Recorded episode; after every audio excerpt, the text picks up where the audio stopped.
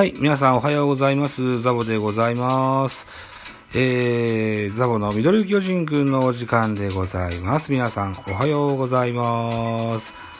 この番組ミドル巨人くんは巨人おじさんザボが巨人を語る番組でございます。はい。ということで、先日3月の1日月曜日、お昼12時に我々野球ファン、激震が、えー、激震で揺れましたよ、と。言ったことがございましたね。えー、ジャイアンツ、えー、サウスポー、田口和人と、ヤクルトのトッププロスペクト、広岡大使の交換トレードが決定いたしました。はい。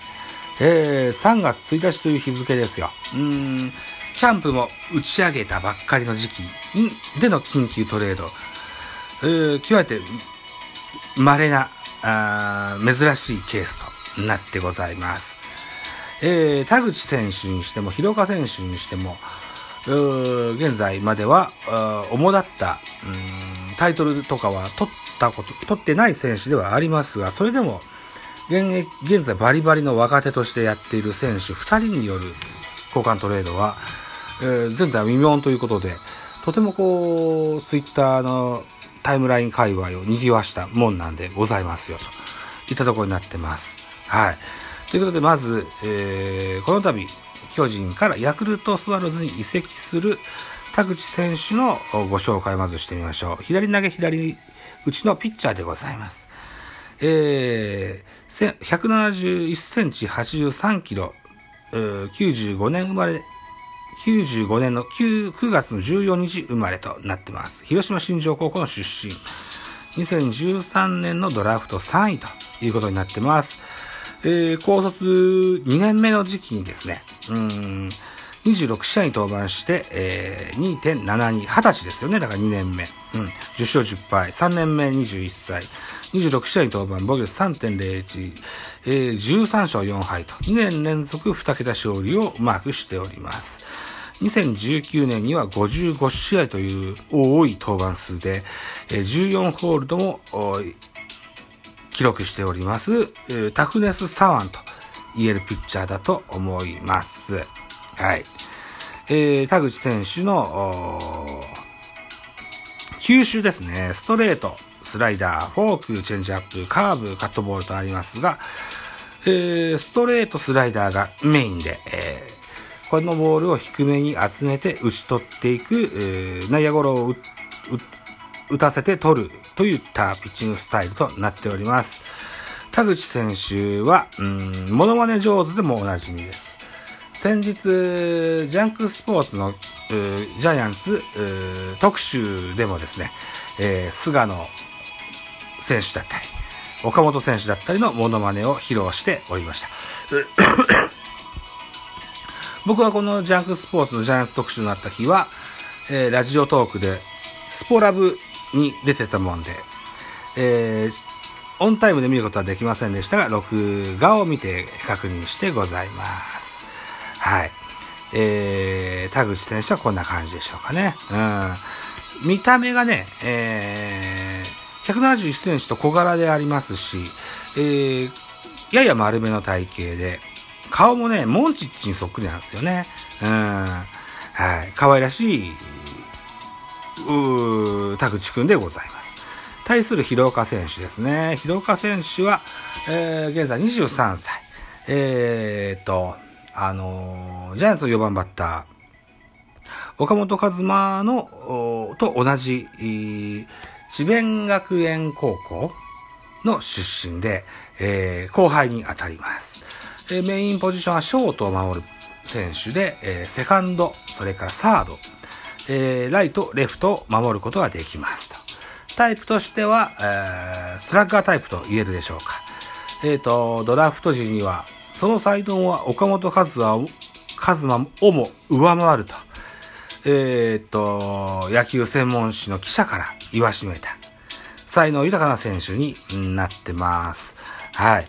えっ、と、広岡選手と、岡本選、あと、田口選手の交換トレードが決まりましたといった感じになってます。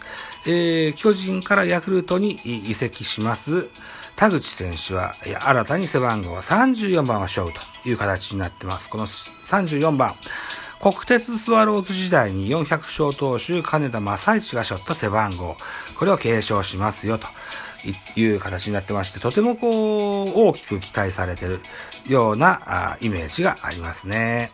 はい。えー、っと、あとは、今村選手。今村選手、あ、今村選手じゃない。えっ、と、広岡選手。広岡選手は、えー、ジャイアンツ入団しますと背番号32という形になります。えー、まず、ヤクルトにしてみれば、先発をはじめ投手陣に大きな不安を感じているチームに、ですので、田口選手の加入はとても願ったり叶ったりだと思います。えー、広岡選手をトレードに出すということはとてもヤクルトにとっては痛いとこだったとは思いますけれども、まあ、そうですね、あのー、西浦選手だったり、あるいは竹岡選手だったり、えー、いうようなあ候補がいると判断してね、えー、放出、放出もやむを得まいと言った判断だったと思います。対して、えー、ジャイアンツにしてみたら、この広岡選手を、の獲得、これは、坂本勇人の、後釜、ショートの後釜だとか、あるいはこう、外野も回れますので、うん、右の、大物打ちの期待が高まるような、そんな選手に育て、育て上げたいといったような印象もなんとなくあるのかなといったような印象もございます。はい。えー、っと、田口選手のコメント、ジャイアンツの7年間は非常に濃い時間でした。監督、コーチ、仲間たち、スタッフの方たちに助けられ、ここまでやってこられたのは、これだと思います。ジャイアンツファンの皆さんには本当に感謝しています。東京ヤクルトスワローズでも田口和人を応援してもらえるように頑張ります。といったコメント。広岡選手はですね、うん、突然のことで正直驚いています。スワローズに入団してから5年、えー、5年間たくさんの方々にお世話になり大変感謝しています。新天地で活躍することが皆さんへの恩返しにもなると思いますので、新たな気持ちで頑張っていきたいと思いますと。いったコメントを残してございます。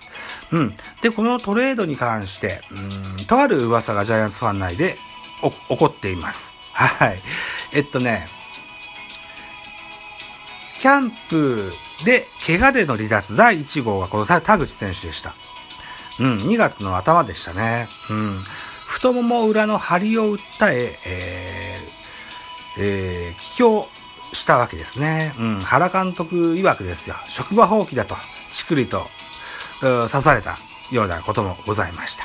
うん。えー、自主トレをね、1月から始めるわけですけれども、この自主トレでね、えー、ハードなキャンプを乗り越えるような体を仕上げ、体に仕上げてね、キャンプインをしないといけなかったところだったんですけども、うん。えー、田口選手は今村選手、高橋選手、高橋祐希選手と共に自主トレを行い、昨年はデブデブで入ってしまったことをね、チクリチクリ言われたもんですけども、今年は、スラッとスリムな体型で入ってはいけたんですが、自主トレでハードなトレーニングしすぎたかなダイエット、ダイエット大変だったのかなうん。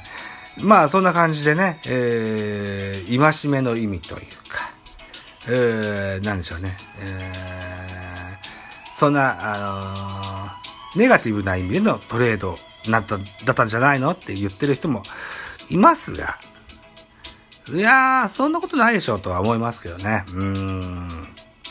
まあまあ、えっ、ー、と、ジャイアンツにしてみればですよ。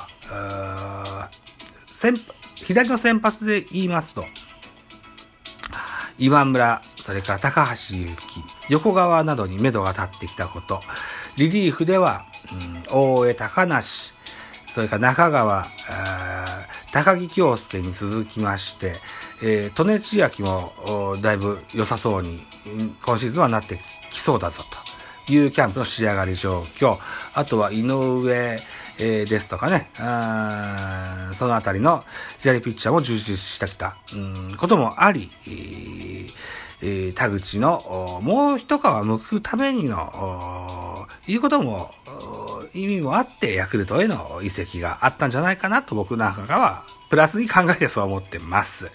はい。えー、田口選手は、プロ入り通算200勝を目指しているそうです。ぜひヤクルトで、えー、活躍していただけたらと思いますよ。ヤクルトのローテってどうなってんだろうな。小川、石川、それから、誰？バンデンハークが入るって聞いたけど、まだ来てないでしょう。うん。3番手4番手ぐらい入んのかな、田口が。うん。大きく期待してあげていいと思います。田口選手。はい。そんなとこでしょうか。あと、広岡選手ですね。えー、サード、岡本、ショート、広岡という、智弁学園の三遊間ができるかもしれませんよ。はい。その才能は、元ヤクルトの名将と言われた広岡達郎がなんであいつをゲームに使わないんだと言わしめるぐらいの有り余る才能がある選手でございます。はい。ぜひね、広岡選手の飛躍を期待したいなと思っております。さあ、今何分ぐらい経ったんだろうか。10分30秒。はい。じゃあ閉めますか。はい。えー、お時間でございます。ザボーラジオトークの他に、ポッドキャスト番組ベースボールカフェキャン中世、スタンド FM フリースインガーノート、ダブ、多分、ダブンなど、配信作品多数ございま、多数ございます。サブスク登録、いいね、お願いいたします。では、また次回でございます。バイチャ